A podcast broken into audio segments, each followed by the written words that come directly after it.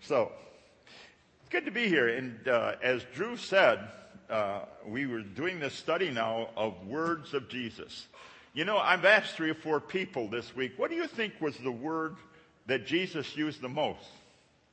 And uh, none one of them said Father. I don't know what's the matter. I think we better increase our teaching or something or other. You know the word that, that more people said to me? More people said love. And I don't know that I'm telling a secret, but love wasn't in the first 10 words that Jesus used the most. Now, you've got reason for coming back and learning more in the course of the next few weeks that we work on. But this word, Father, was the one that Jesus used the most. Some 233 times in the course of the Gospels and of Jesus' words to us. And that seemed like quite a wow. I wouldn't have even imagined that. But it was very surprising and fun. Well, this, this is the other thing that was surprising. Can you imagine one of you kids, the teacher telling you uh, that you're supposed to have a little talk of five minutes and said, okay, there are 233 different verses that you can use in your presentation. And uh, I went from one to another and things like that. And then uh, somebody tweeted me. No, they didn't. but this word, uh, Father.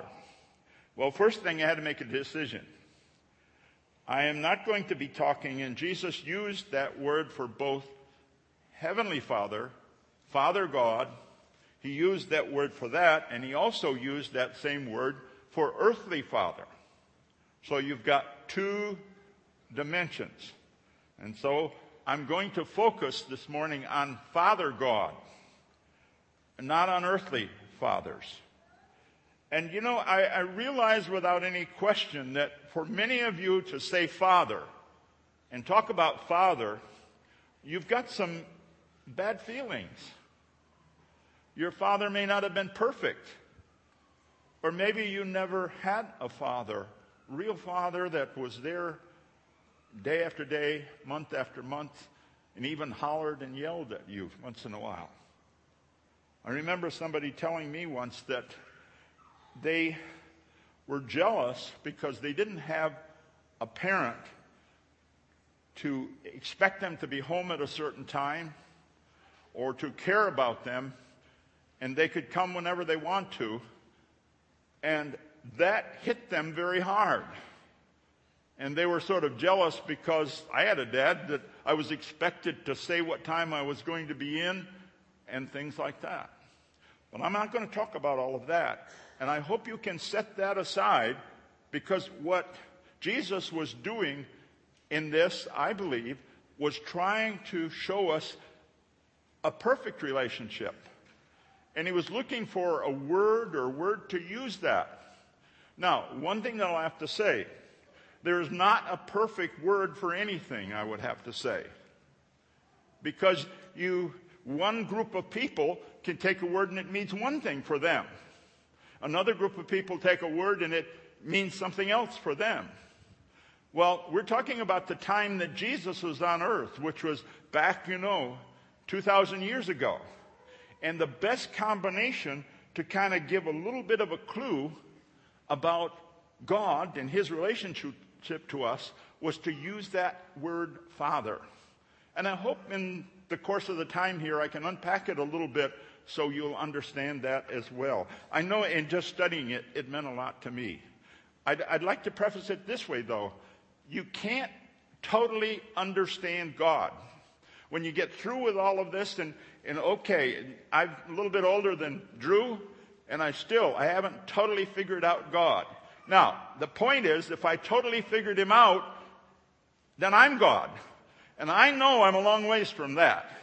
And that would be true with all of us to think of him as beyond, in one sense, our total understanding. But we have to understand them in the world that we can understand, where we've had experiences and where words have some meaning. So that's kind of the goal that I've got here. Now, one of the things that I need to, for laying a dimension, This is not a gender word that I'm using. It's a relationship concept that I'm working toward. It's not gender. But the best word to do it is to give an idea of father son, at least at that time. And I believe if we look at it from that way, we can understand better ourselves as well. In fact, if you remember the creation story, uh, Genesis 1 27, the words there are So God created humankind in his image. In the image of God, he created them. Male and female, he created them. And this is to help us to understand God and that he wants to have a, a human, intimate relationship with us.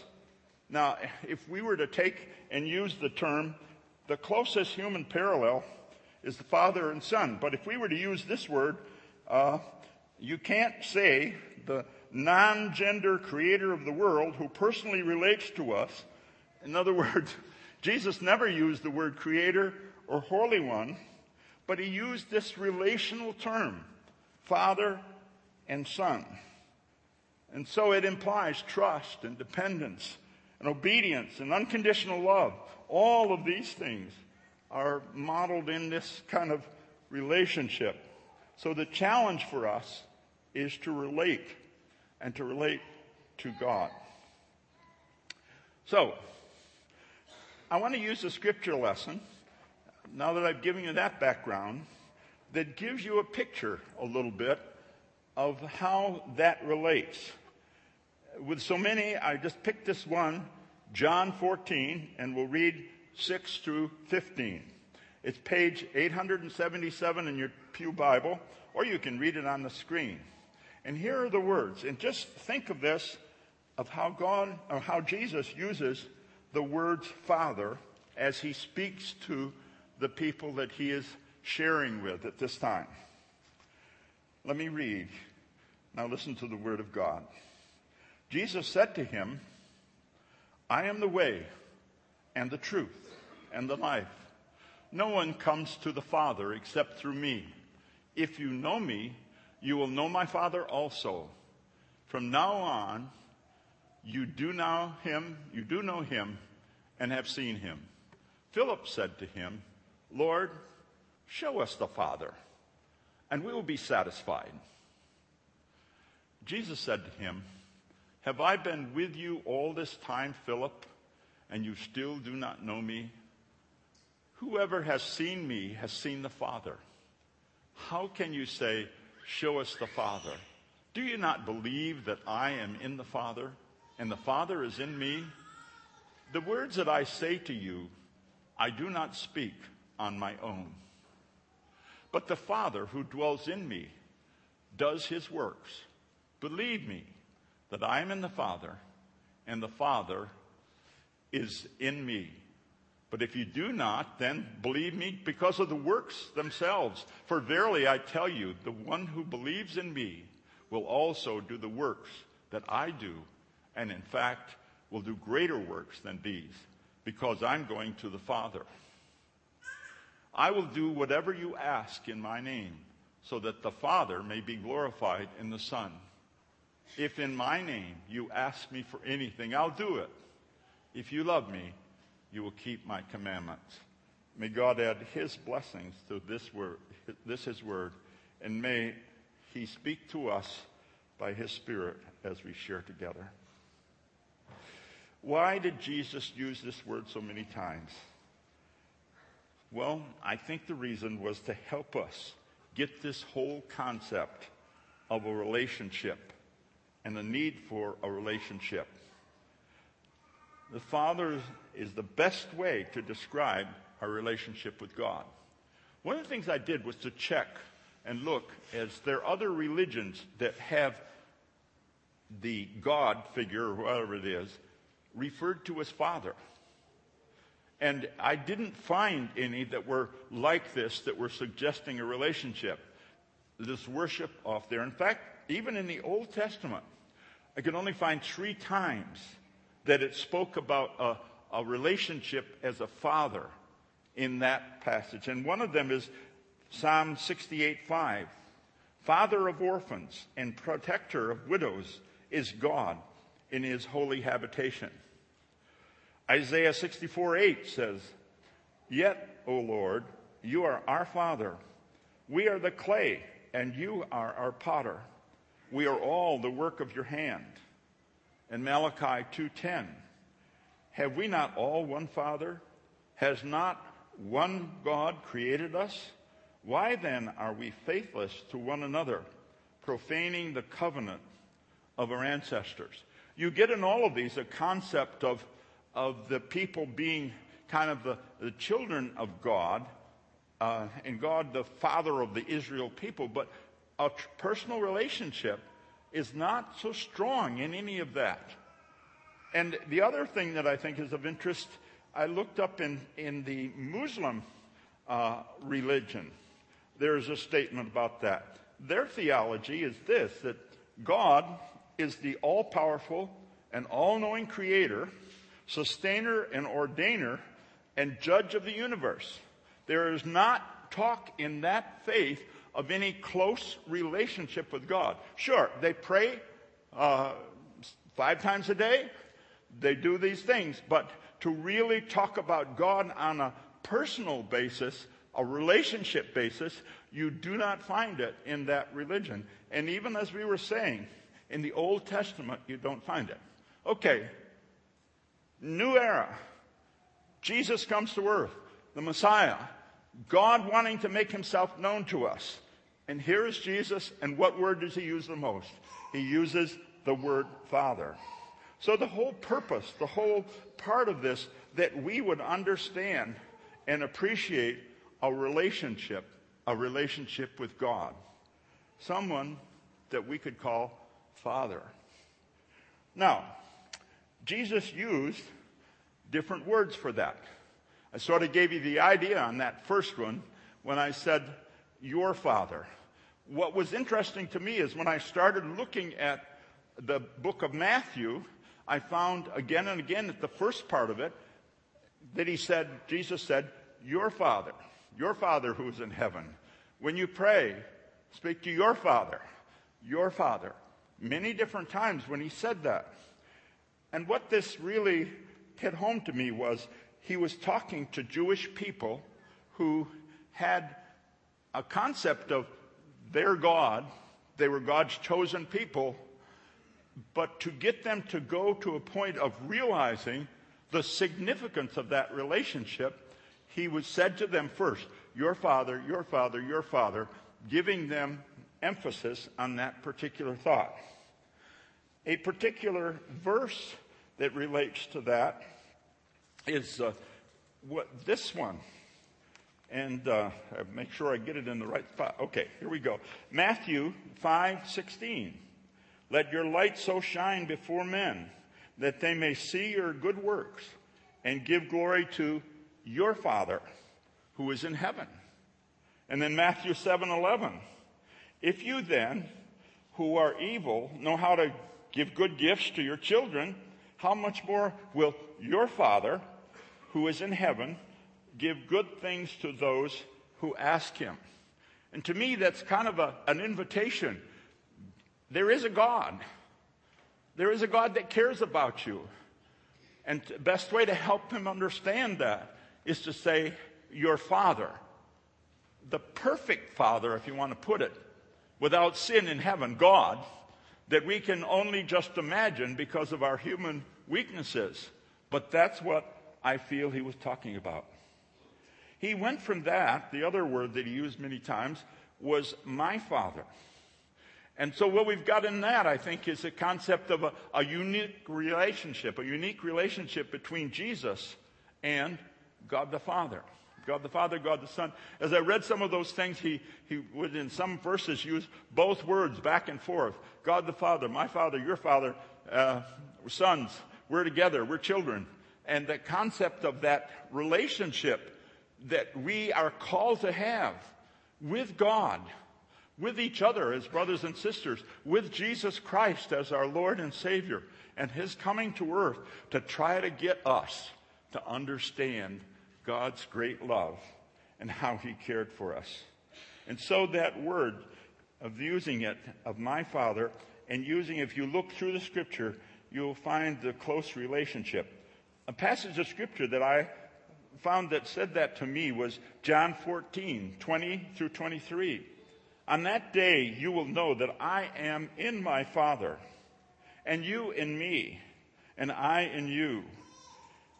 They who have my commandments and keep them are those who love me, and those who love me will be loved by my Father. And I will love them and reveal myself to them. Judas, and this wasn't Iscariot, said to him, Lord, how is it that you will reveal yourself to us and not to the world? And Jesus answered him, Those who love me will keep my word, and my Father will love them, and we will come to them and make our home with them. Again and again, that idea. Jesus talking to us first, your Father, then saying, my Father, in relationship, and to help model and give us an idea of what that means. Another way that I'm sure that maybe you thought of, and I, but it's only found like once or twice, is our Father.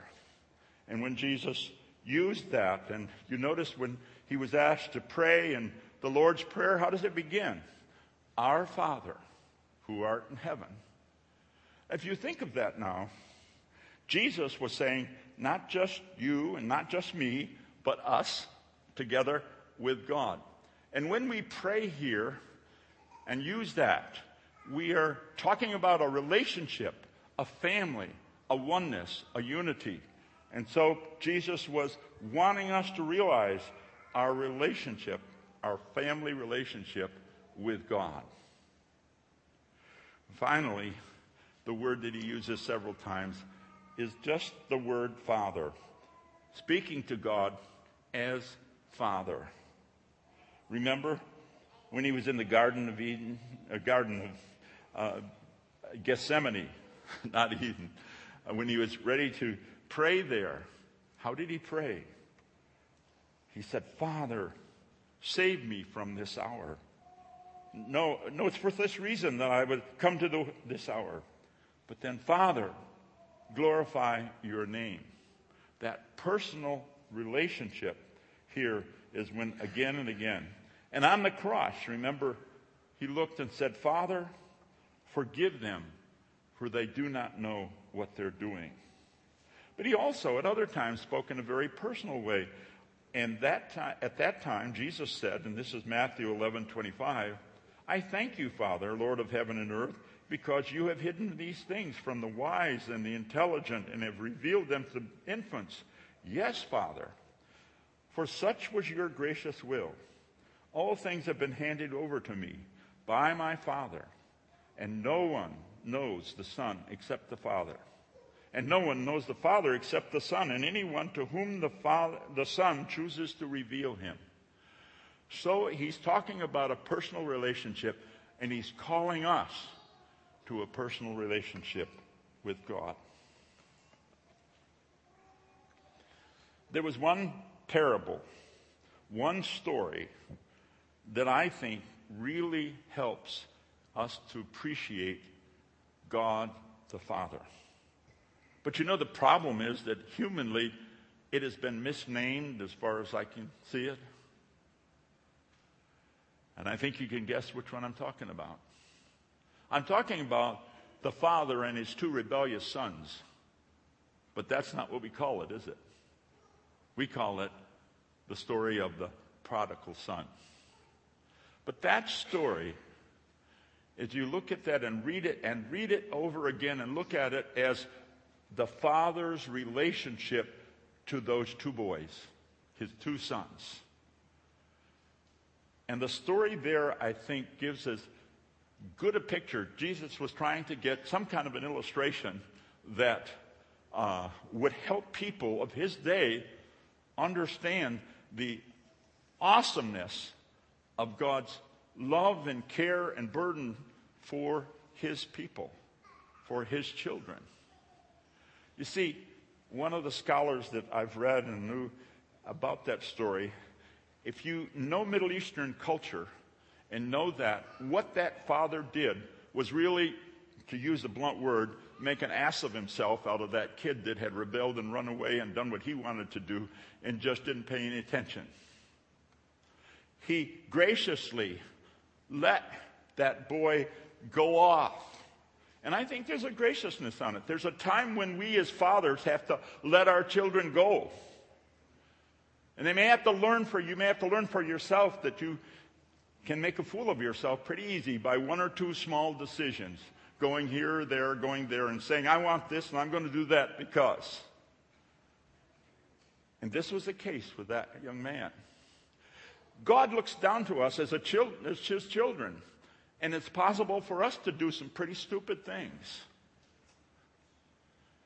But God loves us and cares for us. And for that father in that culture, if you've ever lived in that area, even today, there are bounds of what a son can do. He would have had to stop at the edge of town and talk to somebody, and, and maybe, maybe, well, probably not though, he could end up with a returned relationship. If we come to God and confess our sins, if we come to Him and cry out to Him, God loves us like a caring, loving father. Doesn't say that he approves of what we did, but he can forgive and give us the opportunity of a restored relationship. I also like the looks of it in the other way. That other son who was so righteously said, What in the world are you doing? Doing all of this for that guy. He ran away and I've been here all this time and I've been a good son and what do you think but God showed him grace and love. And you know, I need that part of it because I was born in the church practically, and some of you have been born in the church.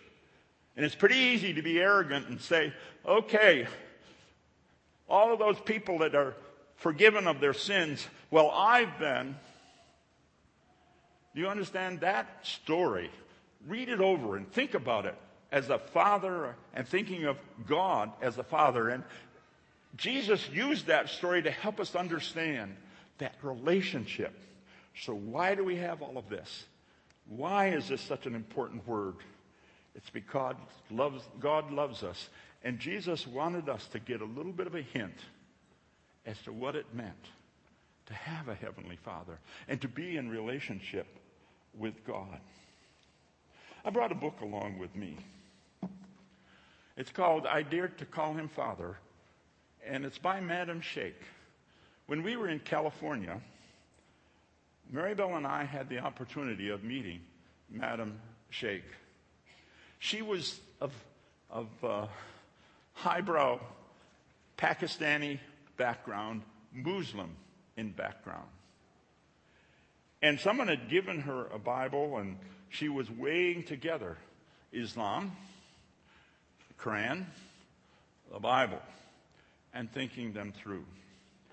And in that process, she learned about God through the scriptures. Now, one thing I want to say about this book, Mary Bell was involved in the first first edition of it, uh, first editing of it, way back then. So we know the person and know what happened to her. And what happened? She studied the Bible. She studied that. And she was hearing these words about a personal relation to God as Father. And finally, after seeing vision, one night she cried out, Father, Father. And in that moment, she felt a presence of God in a real way. And her life was transformed, even to the point where she left her home and went away because she was un- in danger. But her story, her testimony, was really coming to know God as Father and being able to cry out to Him as Father. Do you dare to call God Father? Or is He some kind of a distant thing way off there and you've never really had a relationship with Him? What Jesus is saying by using that word is saying, come on. Come on join in a relationship with the Father. Cry out to God, Father, Father God, forgive me for my foolishness. Father God. I want to relate to you. That is our opportunity. That's the privilege. Do you dare? Do you dare to call him Father? This morning we celebrate communion. And you know, I like to think of this as kind of like a, a family celebration. As we come and take the bread and cup and all, we're recognizing the Father and the Son, and the Father and Son are one, and that relationship. And so we're recognizing each other as brothers and sisters of faith, coming here to celebrate our unity, our oneness. And so this morning, as we, we take communion, I would just add to that may this be a time that you declare God as your Father in a new way or for the first time. As we come to communion, we also have prayer stations for, for healing. And that's a family concern as well. When one of the family is going through a tough time, whether it's physical or whatever, it's good to be able to share together, to pray for one another. And so there will be communion stations set in different places. And so the invitation is to those that are coming, believing in Jesus Christ as their Lord Savior, coming and saying, Father, Father God, and joining in the family. So that's the invitation. And also you're invited to prayer to seek God for healing and wholeness together. Let us pray. Thank you, God, for the great gift of love that you have given us through Jesus Christ, our Lord and Savior. Oh God, Father God, thank you for all that you have done. And Lord, we just set aside this bread and these cups uh, to be a sign for us of your great love. We consecrate them. And in this process, we ask, O oh Lord, that each of us might draw closer to you and be a witness to your love and share in that love. We pray in Jesus' name. Amen.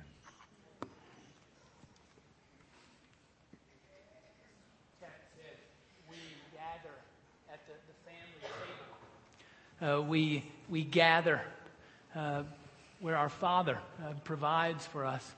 Uh, we, we gather at prayer